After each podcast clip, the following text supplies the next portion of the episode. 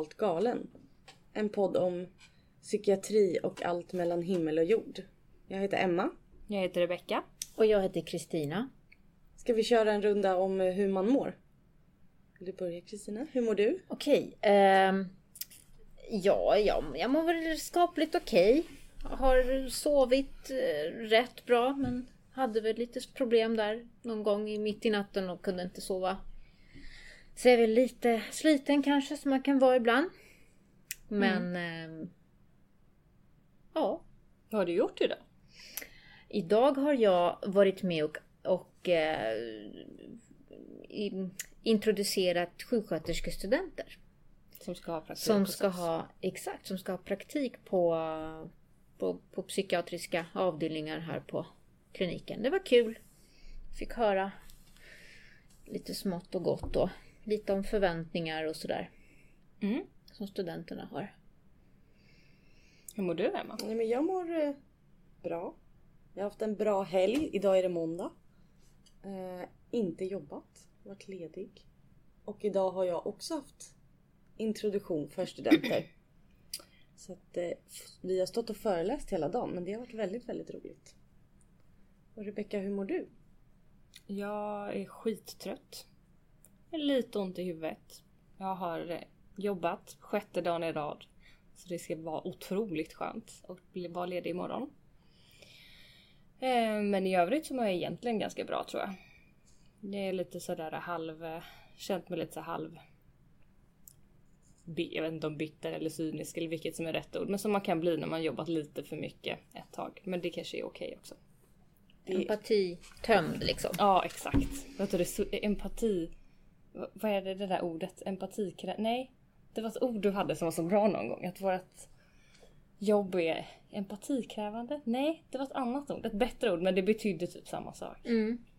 Jag minns inte. In, inte jag heller just nu. Nej. Men så är det ju. Det är ju sånt. Så det är ju förståeligt att du är sliten. Det är väl också nackdelen, eller nackdelen, men med en avdelning som är öppet 24 timmar om dygnet. Exakt. Att man jobbar skift och helger kvällar och nätter ibland. Mm. Absolut. Men nu är vi ändå glada för att vi ska spela in den här podden igen. Ja, och vi har ju faktiskt köpt en ny mikrofon. Så vi hoppas att det är lite bättre ljud från och med nu i jämförelse med första avsnittet där eh, vi eh, tyckte att det var helt okej ljud. När vi lyssnade igenom, i alla fall med hörlurar, så var det någonstans där mot mitten framåt slutet massa skrikande barn utanför fönstret som tydligen råkade snappas upp lite mer än vad det var meningen. Så vi hoppas att det, att det blir bättre nu i alla fall. För det är skitirriterande att lyssna på, på dåligt ljud faktiskt. Ja vi kan säga att de, de lekte. De- det var inget eh, farligt. Ingen kom till Nej. skada. Nej precis. Det- Så att inte folk tänker att vi inte gjorde något när vi hörde de här skriken. Men Exakt. Det Det är var- ett kvarter med många barn så att de, de höll på att leka och höll på Mm. med något i skogen eh, nedanför min balkong. Mm. Nu Sånt hoppas som händer. vi att vi blir kanske mindre störda idag. Nu sitter vi på, um, ja, jag vet inte vad det här rummet är till för egentligen. Något slags mötesrum i alla fall på jobbet. Så vi hoppas att vi får vara i fred. Precis. Men hörni, vad, idag, vad ska vi eh, prata om? Vi hade tänkt prata om stigmatisering. Ja.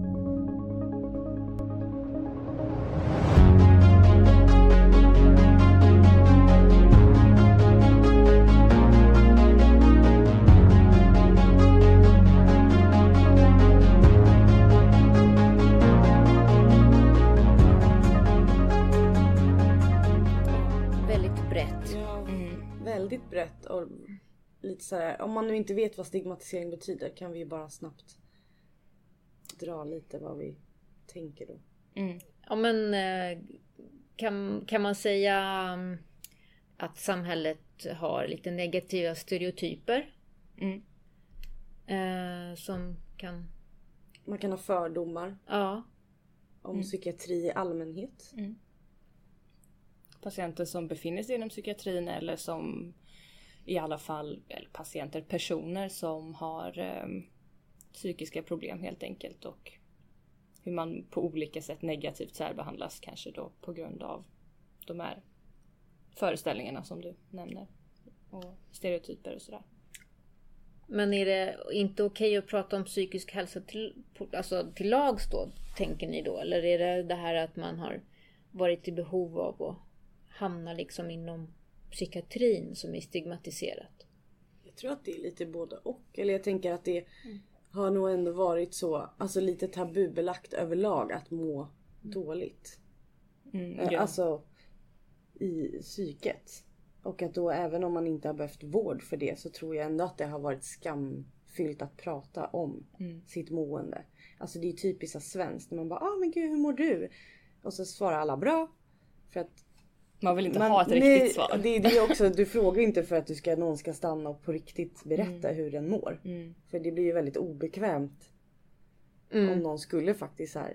Nej men jag, jag har jättemycket ångest idag och jag vet inte riktigt hur jag ska hantera Mm. det. Jag tror inte att de flesta människor hade bara "O- Det blir jätteobekvämt. Okej, alltså Mm. och typ avslutat samtalet eller bara ja men jag ska gå vidare nu för min Mm. buss går snart. Hej då. Alltså, Ja. Mm, alltså det är väldigt mycket mer kulturellt accepterat på många andra platser. Kanske det här med att dela med sig lite mer även av sånt som är svårt liksom på ett annat sätt. Som i, ja, typiskt sådär i Sverige kanske uppfattas lite obekvämt lite. Även om det är liksom sånt som de flesta människor upplever någon gång i viss, eller alla i viss mån men på olika nivåer då. Sådär. Undrar om det har med att göra typ att så här, man säger att Sverige är ett av världens ensammaste länder. Alltså att man bor ensam, Mm. att man liksom ska klara sig själv. Det är inte som i andra så här, kulturer där man ändå är generationsboende, man Mm. har varandra på ett annat sätt. Jag tror typ, det beror väl på vad man mäter men vi, det, vi klassas väl i princip som världens mest individualistiska land och Ja. har, som har flest ensamboenden och flest som lever eh, ensamma, alltså helt och hållet. Eh, och lever ensamma längre tid även om man inte gör det hela livet. Liksom. Mm.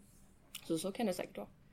Nu känner jag jag är lite ute på, på hal is här. Jag har inte jättekoll på hur det är just liksom, kulturellt i Sverige. och Sådär. Men, eller vad svårt det blev nu. Mm. Nu känns det som att jag ska komma med något kulturellt jätte... Du kände att det var din tur. Ja, exakt. Så att nej, jag... Mm. Du passar den, det är helt okej. Jag passar ja, den, Det är jag passar okej. den. Det är okej. Okej, men vi ska börja någonstans. Ehm, så... um, Alltså stigmatiseringen av människor som mår dåligt psykiskt på olika sätt påverkar ju hur eh, gemene man och även kollegor, eh, alltså sjuksköterskor inom andra eh, som är verksamma inom andra områden, hur de kanske ser på vår yrkesroll och vad vi gör. Absolut, så är det ju. Mm. Det är ju jättevanligt tänker jag. Alltså att, men det handlar ju Alltså generellt hoppas jag att stigmatisering har med rädslor att göra och Mm. att okunskap. Och inte att man faktiskt Mm. tänker att folk är alltså knäppa i huvudet dagligt tala för att man mår psykiskt dåligt liksom. Mm. Utan att man, det är mer en rädsla för hur man ska bemöta personer eller Mm. så. Alltså det tänker jag typ som sjuksköterskor som du säger i andra som jobbar inom somatiken eller liksom det kroppsliga. De ibland till och med tycker inte att vi är sjuksköterskor på Mm. riktigt för att vi inte gör medicintekniskt det som andra gör utan att det är ju mycket läsa mellan raderna. Alltså när man pratar med patienter. Det är ju mycket samtal, mycket fingertoppskänslor som inte går att liksom ha ett PM för hur vi ska Mm, hantera mm. saker. Mm. Och det är ju skrämmande på ett sätt. Mm. Men det är det som är också fantastiskt roligt. Lite flummigt. Ja. Det kan nog uppfattas flummigt tänker jag. Alltså till viss mån är det ju mer flummigt för att det bygger Ja. så pass mycket på patientens subjektiva upplevelser till skillnad från liksom ett ben som är brutet. Mm. Det, du kan se på röntgen, det är brutet eller inte brutet, punkt slut. Det finns inget tolkningsutrymme direkt så. Men alltså vi jobbar ju med, eh, med känslor och upplevelser och eh, så. Så det är ju lite annorlunda. Eh, och jag tänker att det är också någonting som man som jag både själv har hört men som man ofta hör också från både studenter som har varit placerade hos oss men också typ diskuterandes i så här sjuksköterskegrupper på Facebook till exempel och sånt. Där eh, om någon är väldigt intresserad av psykiatri och vill arbeta med det eh, som att man ofta får rådet liksom att man ändå måste testa först att jobba någon annanstans. På någon, ja men jobba på akuten eller på någon liksom, vad vet jag, eh, infektion eller kirurgavdelning eller vad som helst där man får lite de här somatiska så kallade baskunskaperna då. Ehm, och det Vilket har jag alltid tyckt är lite konstigt. Jag, tänk, jag tänkte precis säga, vilket egentligen är Som jättekonstigt. att du måste lära dig vara riktig sjuksköterska först, sen kan du gå till psyk. Så Liksom. kul för det, jag är en av dem. Mm. Mm. Jag är en av dem som först ville jobba på en somatisk avdelning för att jag då trodde att jag skulle jobba med det här riktiga. Mm. Ehm, men ehm, väl, väl där så var det någonting som jag tyckte fattades. Liksom. Mm. Ehm, sen förvisso så ville jag ju också till psykiatrin så att jag eh, kände väl någonstans att jag behövde eh, ja, men, lära mig om sjuka kroppar först. Mm. Ehm, men men eh, ja, så att jag Mm. hamnade på psyk senare. Alltså det är absolut inget fel med det. Det är inte Nej. det jag menar. Det finns varken rätt eller fel utan det är ju mest den här själva inställningen att på något sätt att det är ett steg man måste ta först. Liksom. Att det är något, eh, alltså jag gick ju till psykiatrin direkt eh, när jag blev klar som sjuksköterska och jag eh, känner själv in, absolut inte att det är någonting jag har gått miste om för att jag inte började på en medicinavdelning. Nej, det, jag är ju likadant. Ja. Det inte, jag har aldrig tänkt att jag har missat någonting. Man blir ju alltid proffs inom det området man, eh, man jobbar liksom. Ehm, och mycket av de somatiska baskunskaperna har man ju lärt sig som, alltså under studierna, liksom under tidigare praktikplatser och sådär. Eh, så jag tycker inte alls att jag har missat någonting. Jag tänker snarare liksom att det går lika gärna att vända på det. Att det är sånt som vi jobbar med tycker jag inte att man lär sig tillräckligt mycket om i under utbildningen. Det här med liksom verkligen att våga ställa de jobbiga frågorna, stanna kvar. Även om man kanske läser om det så är det ingenting man praktiskt fick träna på ordentligt. Tycker jag under så somatiska placeringar när man pluggade. Där håller jag med faktiskt. Mm. Att våga stanna kvar när det blir Mm. jobbigt. Mm. Och våga ställa... Det var jag som sparkade till här. Jag ber om ursäkt. Jag... Våra nya flashiga mikrofon tog säkert upp det jättemycket. Exakt. Men... ehm, nu kom jag av mig till och med. Vad var det jag pratade om? Våga stanna kvar. Våga stanna kvar i, i jobbiga känslor. Och Mm. när patienten behöver en som mest liksom. Mm. Ja men och då tänker jag, alltså jag tänker att till och med folk, alltså våra kollegor med samma yrkesroll fast på andra avdelningar har alltså förutfattade meningar om vad vi gör på jobbet eller vad vi inte gör. Det är väl egentligen mest att så här, det vi inte gör och vi inte kan. Mm. Eh, då tänker jag, förstår ni då Alltså när man pratar med folk som inte har ett vårdrelaterat yrke Ja. eller har eh, alltså erfarenhet av Mm. psykisk ohälsa. Eh, alltså det är ju jättevanligt att man har jättemycket konstiga fördomar eller liksom det är som man ofta får så här, "Åh, men gud jobbar du på psyket? Alltså, Inte det farligt. ja, alltid inte det farligt. Hur, hur vågar Eller du studenterna här också så här, vi är mest rädda för att det, det ska hända något eh, farligt eller att någon ska hoppa på en. Mm. Men det är ju faktiskt det som median mest oftast liksom förmedlar. Om man läser i tidningar så är de ju farliga Mm. mördare oftast. det? Mm. Eller bara galna och kan liksom inte styra över sina handlingar överhuvudtaget. Jag såg en, gud det jag bara kom att tänka på det här nu.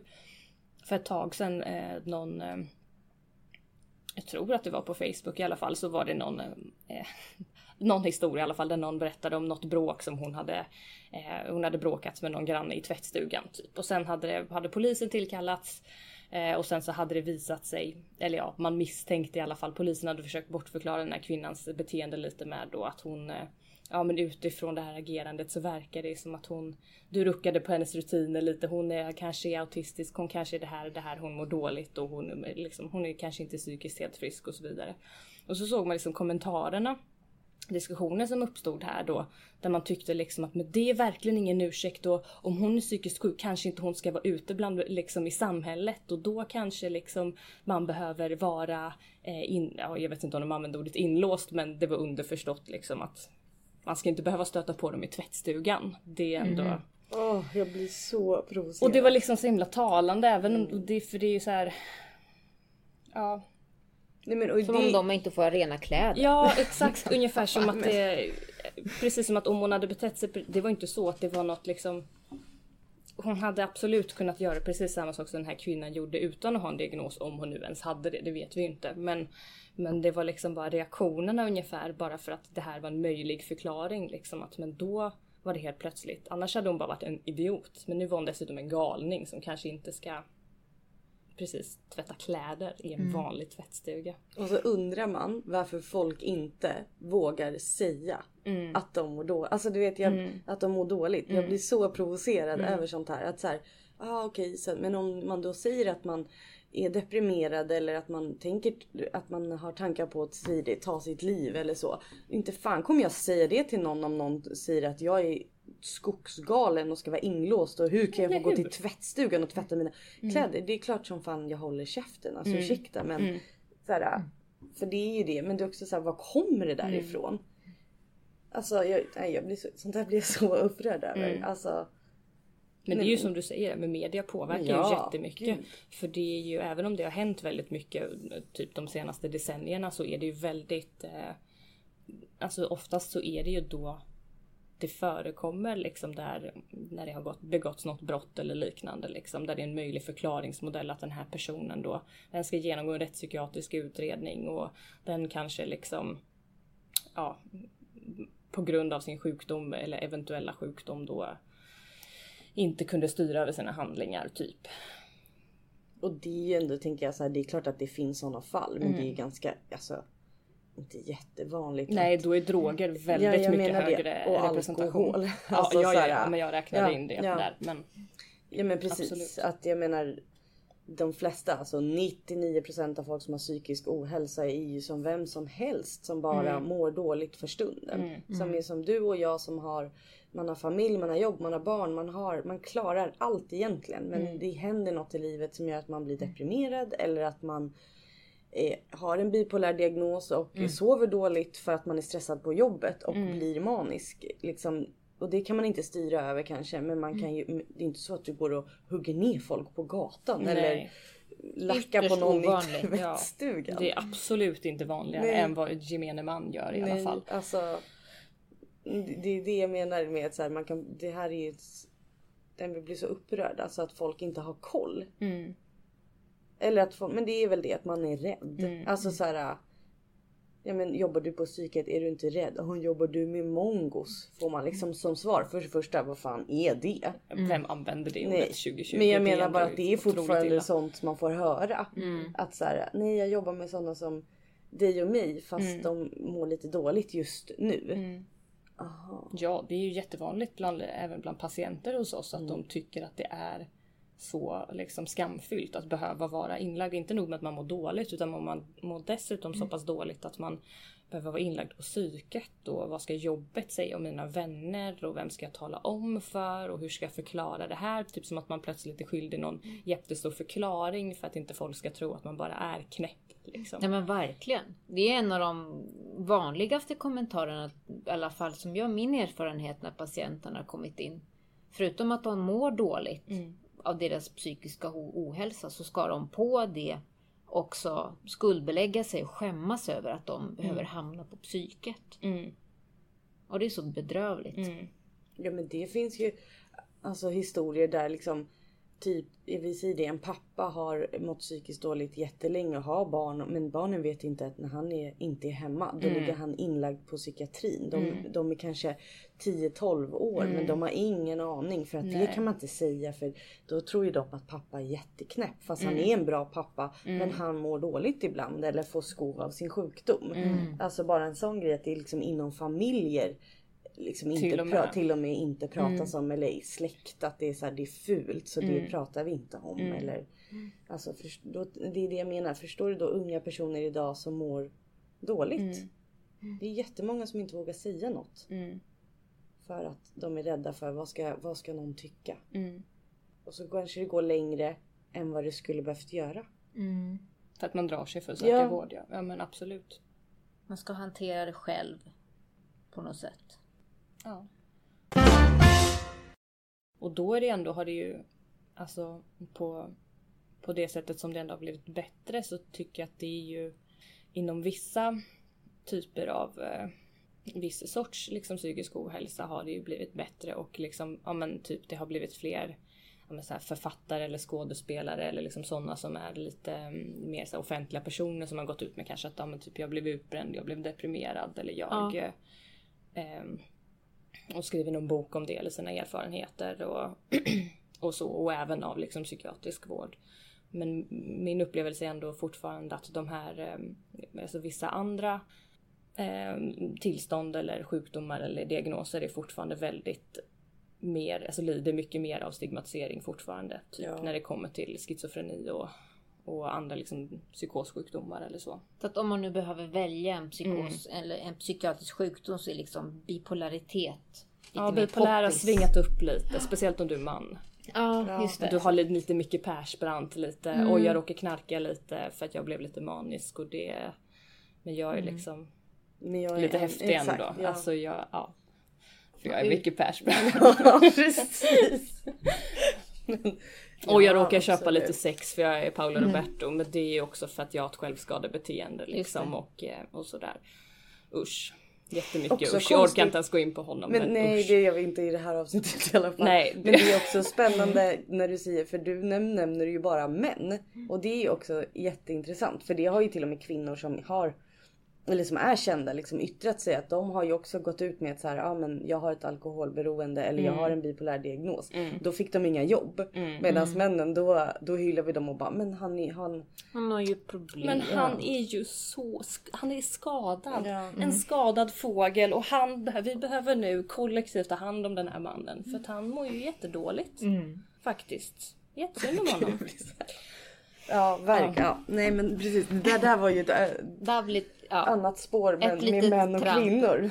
exakt. Ja, jag har mycket att säga om det. Jätte, ja, jag har jättemycket det att säga om är det. jätte- Men det hör tycker- inte riktigt hit. Jag, jag, jag Men det är det. sjukt intressant. Det, vi snör ofta in på det Ja, tänker jag. men jag tycker på lite hör det ändå ihop. Fast för det att jag det tycker ju. att stigma, även stigmatisering är något som drabbar kvinnor hårdare än män faktiskt. Ja och sen är det ju också lite så här för om man nu tänker att kvinnor för så är det de, de söker oftare hjälp i liksom tidigare skede. Men då blir det ju lite så här, "Ah, det, de är så jobbiga, det, de, det är bara känslotjafs, vi säger det. Alltså så här att det, då bara puffas det bort för att man är kvinna. Mm, så här, fast det är okej att vara kvinna och må dåligt på riktigt också. mm, Och det är också okej att känna så här.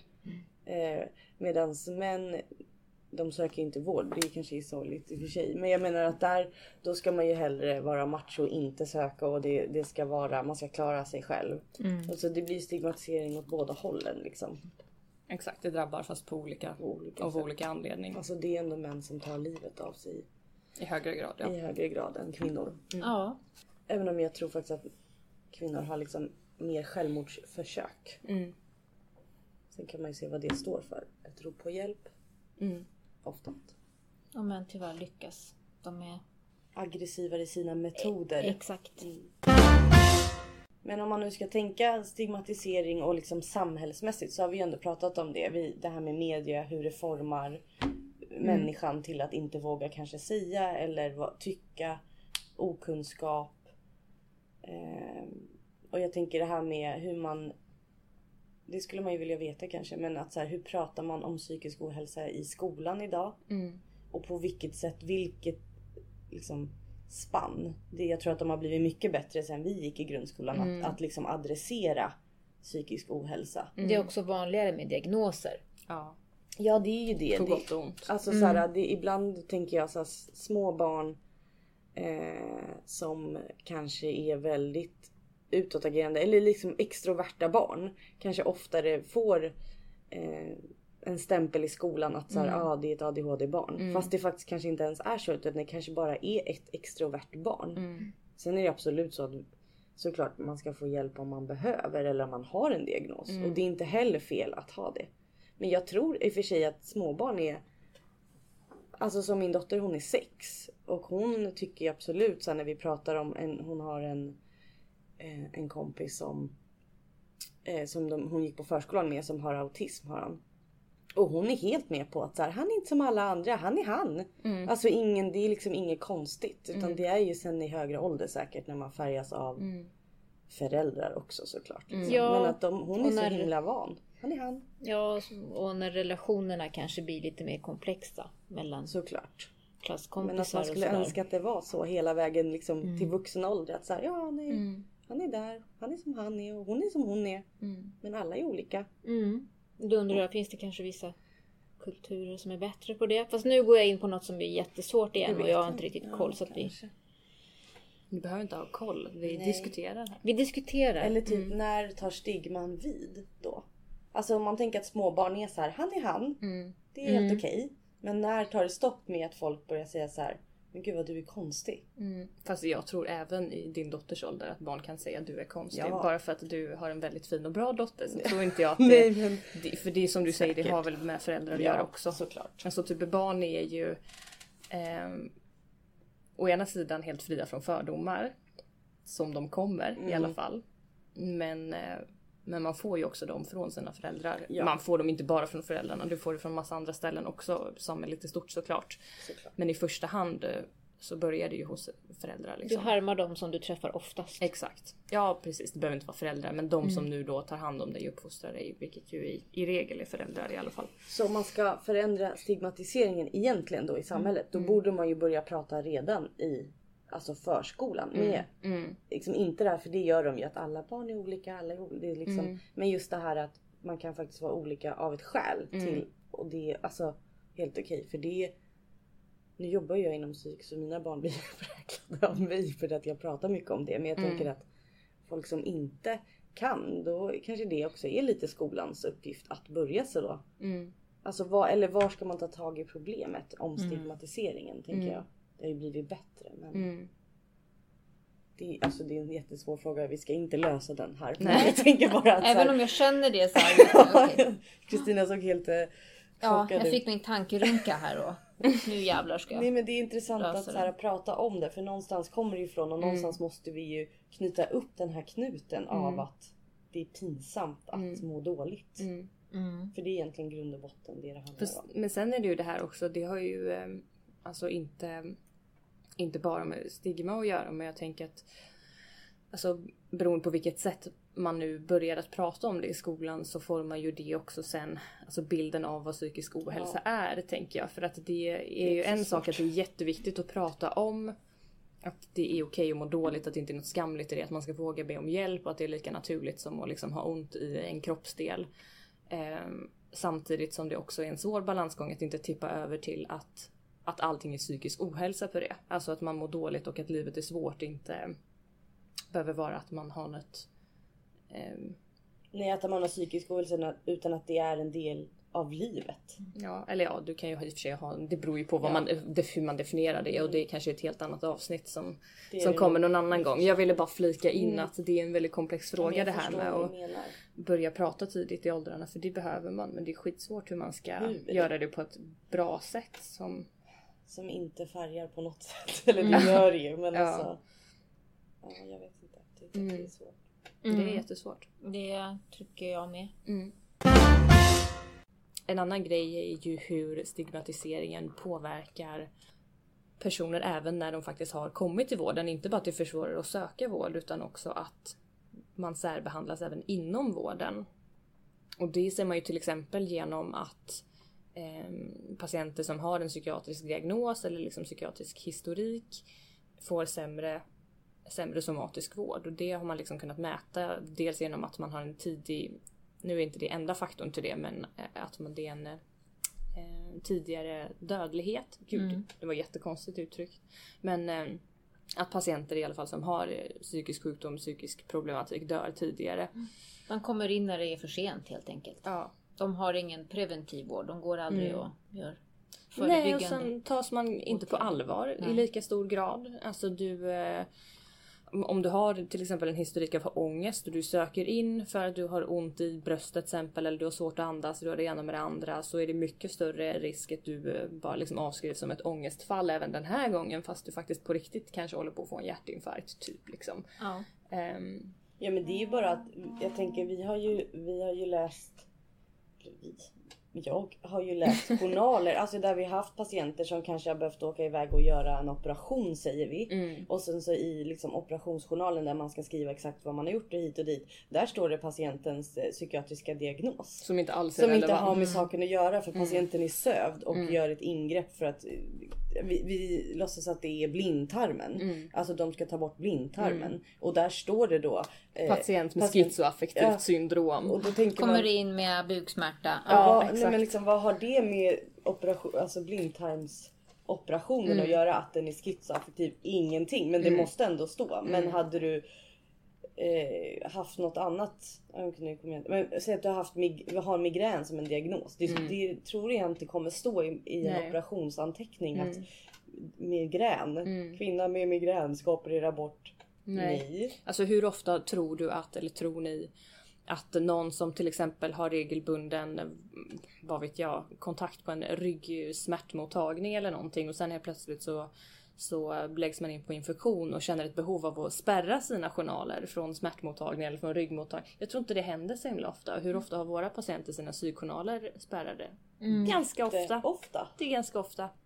Och Och det säger man också varför. mycket. Ja exakt. Ja, för att de inte blir trodda annars när Mm. de faktiskt söker Mm. för annat Mm. än sin psykiska Mm. ohälsa. Man kommer in och har ont i ryggen men så får man ändå frågan liksom. Nu är ju det inget fel men det är väl bra att man frågar folk hur de mår. Ja. Men man lär sig ändå känna igen. Har du haft det här liksom det, m- haft liksom problem eh, med att du har mått dåligt psykiskt i perioder, kanske under lång tid. Du lär dig ju känna igen ett tonfall och en blick som ändå säger någonting annat än, än bara en väl, välmenande liksom.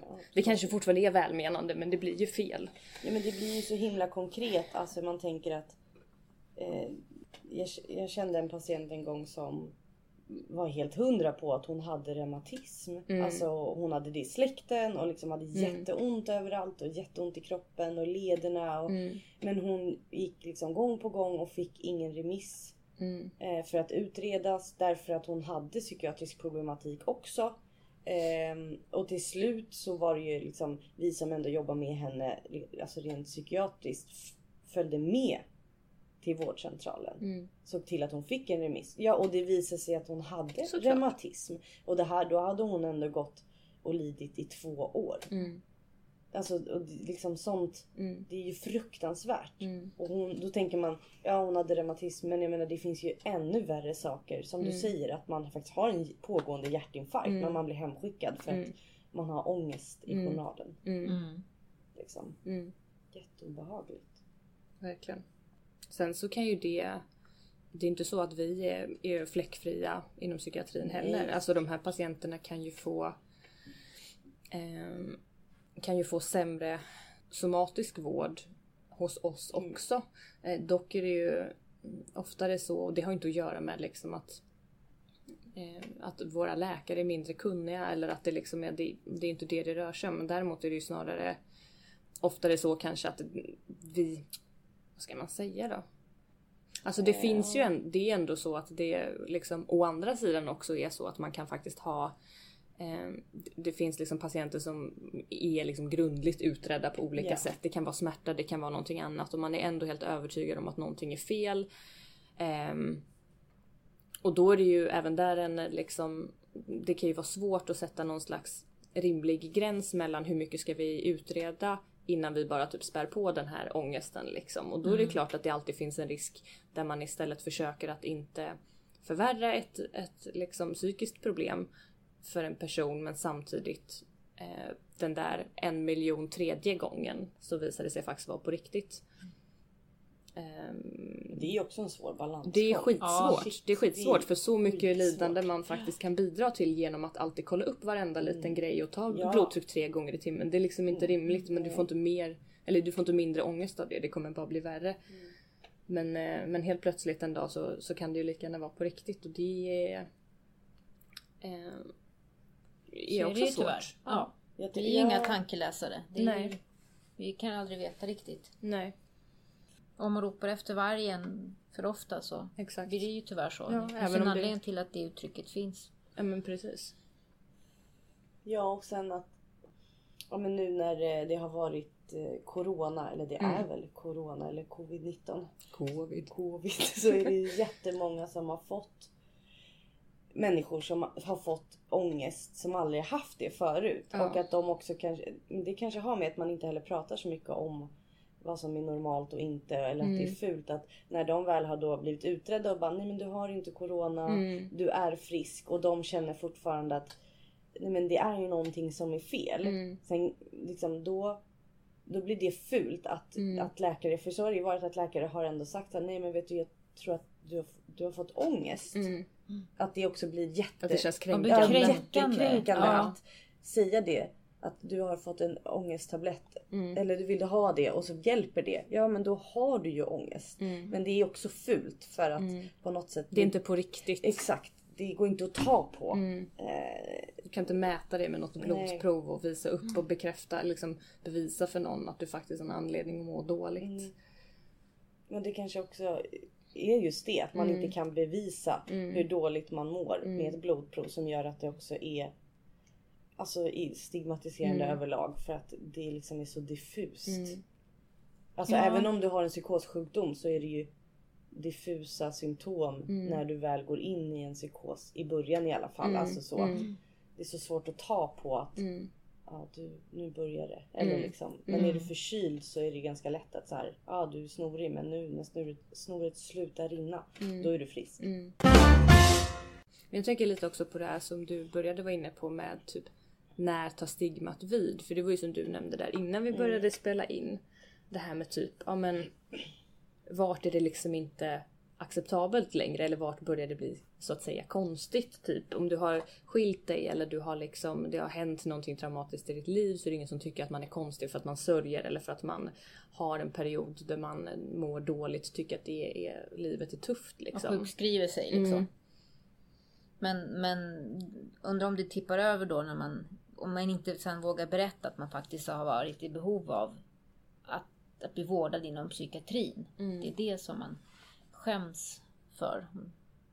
Jag vet inte. Ja för jag tycker det måste ju vara, eller det är ju liksom forskat bevisat att det är svårare att re- rehabilitera sig om man ska hålla saker hemligt. Mm. Alltså och det spelar ingen roll om det är en cancerdiagnos eller om det är en liksom, Inte bra med hemlisar hörni. Nej. Men att man inte är öppen. Bara, nej. Nej, men det är om faktiskt man, det. Nej, men om man inte är öppen med det så är det jättesvårt att rehabilitera sig för Mm. att man behöver ju ändå Alltså har du varit utbränd Mm. så måste du ju ta det successivt. Samma sak om du haft en psykos. Mm. Det kan ta jättelång tid att komma tillbaka. Att man liksom måste ha lite schysst på jobbet. Att så här, Mm. vi ska anpassa dina arbetsuppgifter lite. Eller Mm. folk förstår varför du går ifrån matsalen, Mm. alltså lunchrummet om det blir för mycket. Att ingen tycker att man inte blir utfryst utan Mm. mer att det är okej nu för att Mm. Rebecka har ändå Mm. Men haft det tufft senaste halvåret. Mm. Hon måste få tid att återhämta sig. Exakt. Men om man inte berättar för chefen Mm. eller lämnar sin sjukskrivning och berättar varför man har varit sjukskriven. Nej, det är ju precis. väldigt konstigt. Nej, för har man tur så har man ju en, en förstående arbetsgivare, i bästa fall även kollegor. Men, men bland väldigt många liksom, av de patienterna som kommer till oss så vill man inte ens ha ett sjukintyg där det står varför man är sjukskriven. Nej. Ja, och någonstans där lite krasst kanske. Nu får ni tyck säga om jag är lite för hård kanske, hårt dragen. Men någonstans där om man är i behov av att hålla någonting hemligt. Och om man sen pratar om den här hemligheten och inte får rätt återkoppling. Då kanske man istället bör tänka om vad man egentligen faktiskt vill i livet. Att det är någonstans där att nästan bli en vändpunkt. Alltså byta jobb menar du? Ja, Ja men så kan det ju vara. Jag tänker att det säkert är många som Alltså med familjen också om de liksom håller det hemligt och sen outar dem för sin familj. Mm. Då är det ju många som jag tänker bryter med sin familj om de Mm. faktiskt inte får. Men då ska man också vara så pass stark att man orkar Det är ju det. göra Mm. det. Mm. Istället för att bara lägga på locket och tänka att nej men jag kanske inte är, eller det är fult, jag pratar inte om det här. Eller, Mm. För så är det ju också att många inte orkar byta jobb eller de orkar inte. även om det kanske är det som egentligen de skulle må Ja. bäst av. Mm.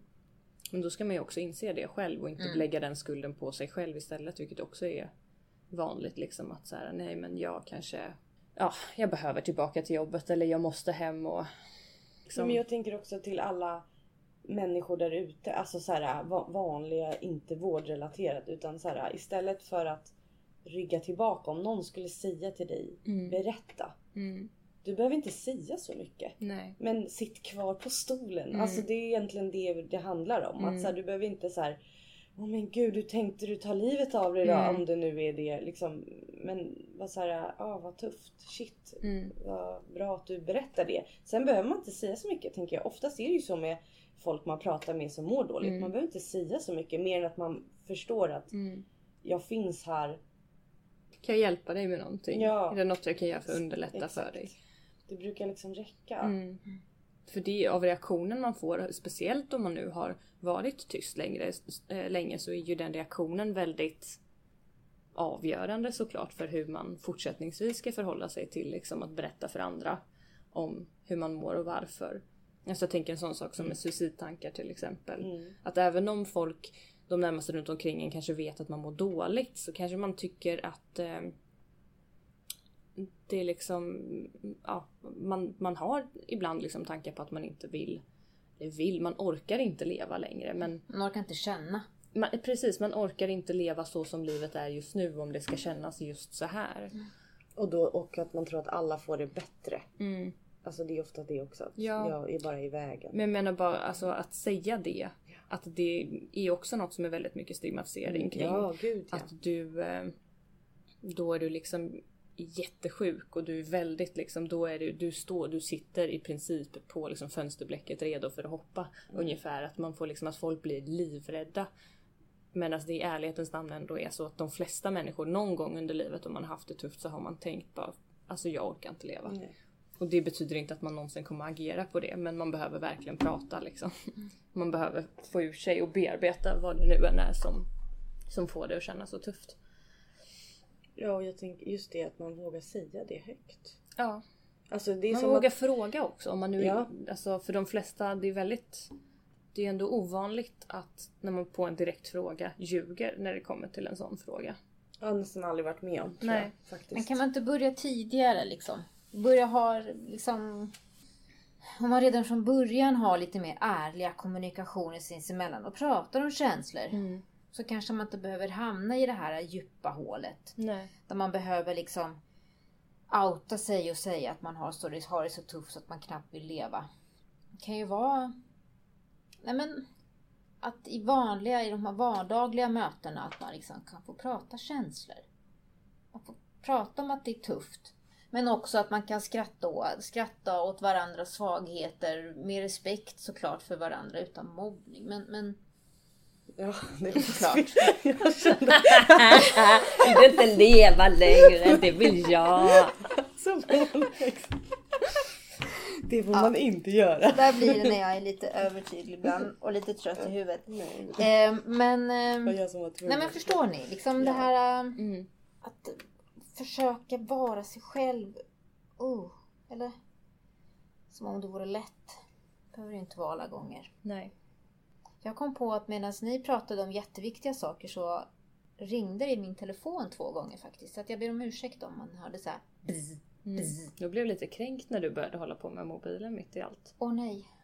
Jag blev det. Kände inte du också det? Ja, jag tänkte hoppas det är något jävligt viktigt. Ja, jag, Okej. blev, jag blev kränkt. Ja. Ska vi prata Eh. om det här nu? Ja, ja. Eh, jag ska absolut inte göra om det. Jag lovar. På heder och samvete. Och, För att eh, jag hetsåt ju min chokladboll innan för att vi har kommit överens om att man inte får äta i podden för det är tydligen äckligt. Jag tycker också att det är äckligt. Det är Det ju det värsta som äckligt, finns ja. när någon sitter och gör sådär. När man försöker spela in något eller lyssna på någonting. Det är jätteäckligt. Så då tycker jag att det är Ja. det, är det minsta jag kan förvänta mig. Ja, jag ber så hemskt mycket om ursäkt.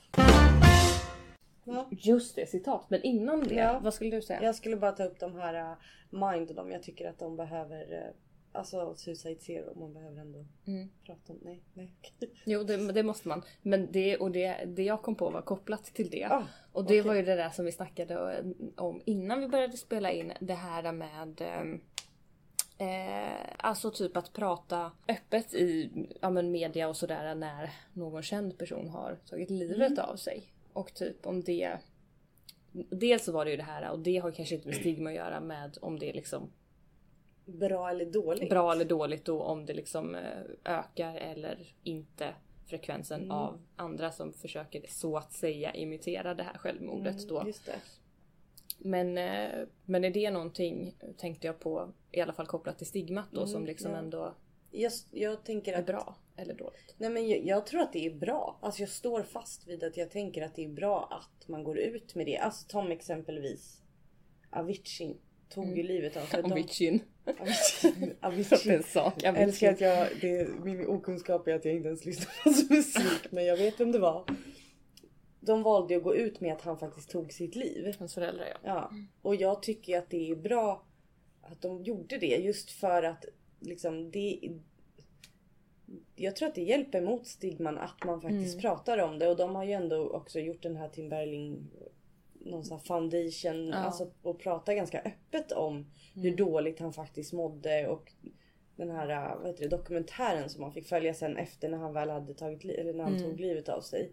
Då kan man ju koppla att man ser ju på honom att han inte mår bra i vissa klipp där. Alltså så här, jag tänker att visst det kan säkert öka liksom ungdomar att nu orkar jag inte mer, jag gör som Avicii. Men jag tror i långa loppet så tror jag att man liksom gör att man eh, fångar upp samtalsämnen typ i skolan. Att man kanske vågar prata om sånt. Mm.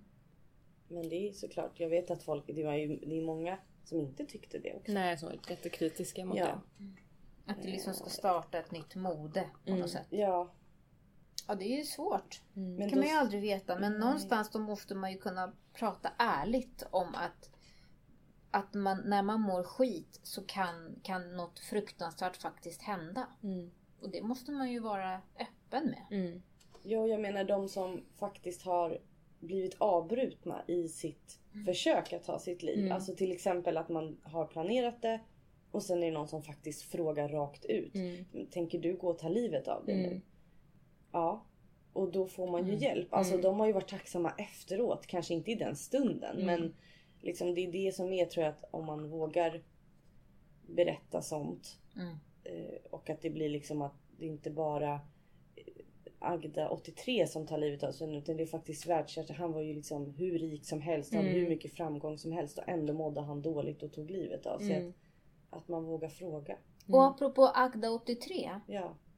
83 tänker du då född 1983 eller 83 år gammal? Nej jag tänkte att hon var 83 år gammal. Ja. Mm. På tal om det så vill ju jag promota en grej som jag tycker är så fint. Som Mm. faktiskt har kommit upp nu i Stockholm. Ja. Någonting som heter Fritidsgården.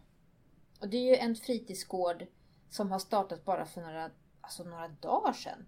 Eller någon vecka sedan. Mm. Och det är alltså ett, en ett fritidsgård för äldre människor som är hemlösa. Pensionärer. Äldre pensionärer som är Oj hemlösa. vad fint. De får komma dit, de kan duscha, tvätta kläder, äta ett eh, hemlagat mål och kolla lite på TV och återhämta sig.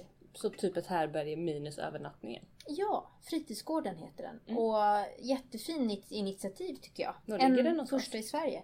Det vet inte jag. Nej. Det kan jag återkomma om. Ska jag titta, googla på det på en Googla, gång? tänker googla ni? det tycker Ja, jag. Det, nu Du- kommer ju folk vilja veta. Du håller det. ju ändå på med din mobil hela tiden så du kan Just det, och kränker. kan fortsätta med det. Men Och, eh, apropå det. Apropå det, har vi något citat nu då? Eh, jag tänkte i och för sig, men ja. Nej, du tänkte, tänkte du i och för sig? länka. Jag Naturligtvis, tänkte, du hade ju jag andra tänkte saker du ju ville bara då när du tar upp fritidsgården att det finns ju också andra, alltså om man lyssnar på det här och vill ha råd och stöd så kan man ju också gå in. Det finns ju ganska många hjälporganisationer idag. Mm. Eller om man känner att man vill hjälpa till. Mm. Eh, så finns det ju, man kan söka framförallt googla eller på Instagram typ Suicide Zero och sådana organisationer och de är ju alltid i behov av lite hjälp Mm. på vägen. De Vi kommer lägga upp- mer Ja. information om det på våran Instagram Precis. i samband med att det här avsnittet släpps. Och på natten, om man tycker att det är fruktansvärt och vill, behöver prata med någon, eh, så kan man ringa till jourhavande medmänniska. Mm. Det kan man också googla. Vi kommer lägga upp nummer och allt sånt. Ja, precis. Toppen. Ja, hörni, veckans citat. Mm. Vad, vad har vi för citat den här veckan? Vad har vi för citat? Ja. Du hade ju en rolig som du skickade. Nej, var... Nej, men det jag tänker då, för att det enda som jag faktiskt just nu har lite så här lite närmre till hands, det är en, en inspiration, citat, inspiration jag har tagit faktiskt från nätet. Mhm. Och det är på tal då om att man ska våga vara sig själv, våga faktiskt ibland gå emot strömmen om man nu, om det är det som är viktigt då, att man i respekt mot andra kan sätta gränser och sådär. Och också att man respekterar sin egen ålder. På tal om att jag också är i en ålderskris då. Så att man ska våga faktiskt. Att, att ett, den här personens kall då är att våga gå långsamt över övergångsställen. Mm. Trots att liksom, det är någon sån här s- hurtig IT eller någon med snygg bil som står där och är stressad och vill bara att du ska skynda dig över. Att du faktiskt går i din egen takt. Så att våga gå långsamt över övergångsställen. Tänkvärt. Verkligen tänkvärt. Så att det är veckans citat. Mm. Får ni komma med ett annat nästa gång. Det tycker jag. Det ska vi fila på. Det Verkligen. finns så många. Både bra och dåliga. Mm. Men. Vi, är det någon det som har något så- att tillägga? Eller Nej men jag tänker att, eh, tycker att det blev bra. Eller? Jag tror Bra- det. Det vet bra vi aldrig prat. förrän vi har lyssnat igenom. Nej. Men om ni har frågor eller undringar eller det är något vi säger som ni tycker är jättekonstigt. Då kan ni DMa på våran Instagram så får vi försöka svara. Ja det måste det- inte vara jättekonstigt. Det kan också vara att ni tycker vi är bra. För det Ja, uppskattar verkligen. vi också väldigt mycket att få höra. För vi är Verkligen. nya på det här och eh, är än så länge traumatiserade av våra egna röster. och så, här, så att det gör att det fortfarande är lite obekvämt. Undrar om det finns Men- liksom en, ett begrepp för det. Det gör det säkert. Det finns, Ja. ja. det finns en fobi men det är nu, det kommer jag inte ihåg vad den heter bara för det. Nej, Nej. För sin det är egen. lika bra. Då börjar vi identifiera oss med den. Ja. Men då så. Men då säger vi tack för oss. att ni har lyssnat så Ja. hörs vi snart igen. Hej då! Hej då!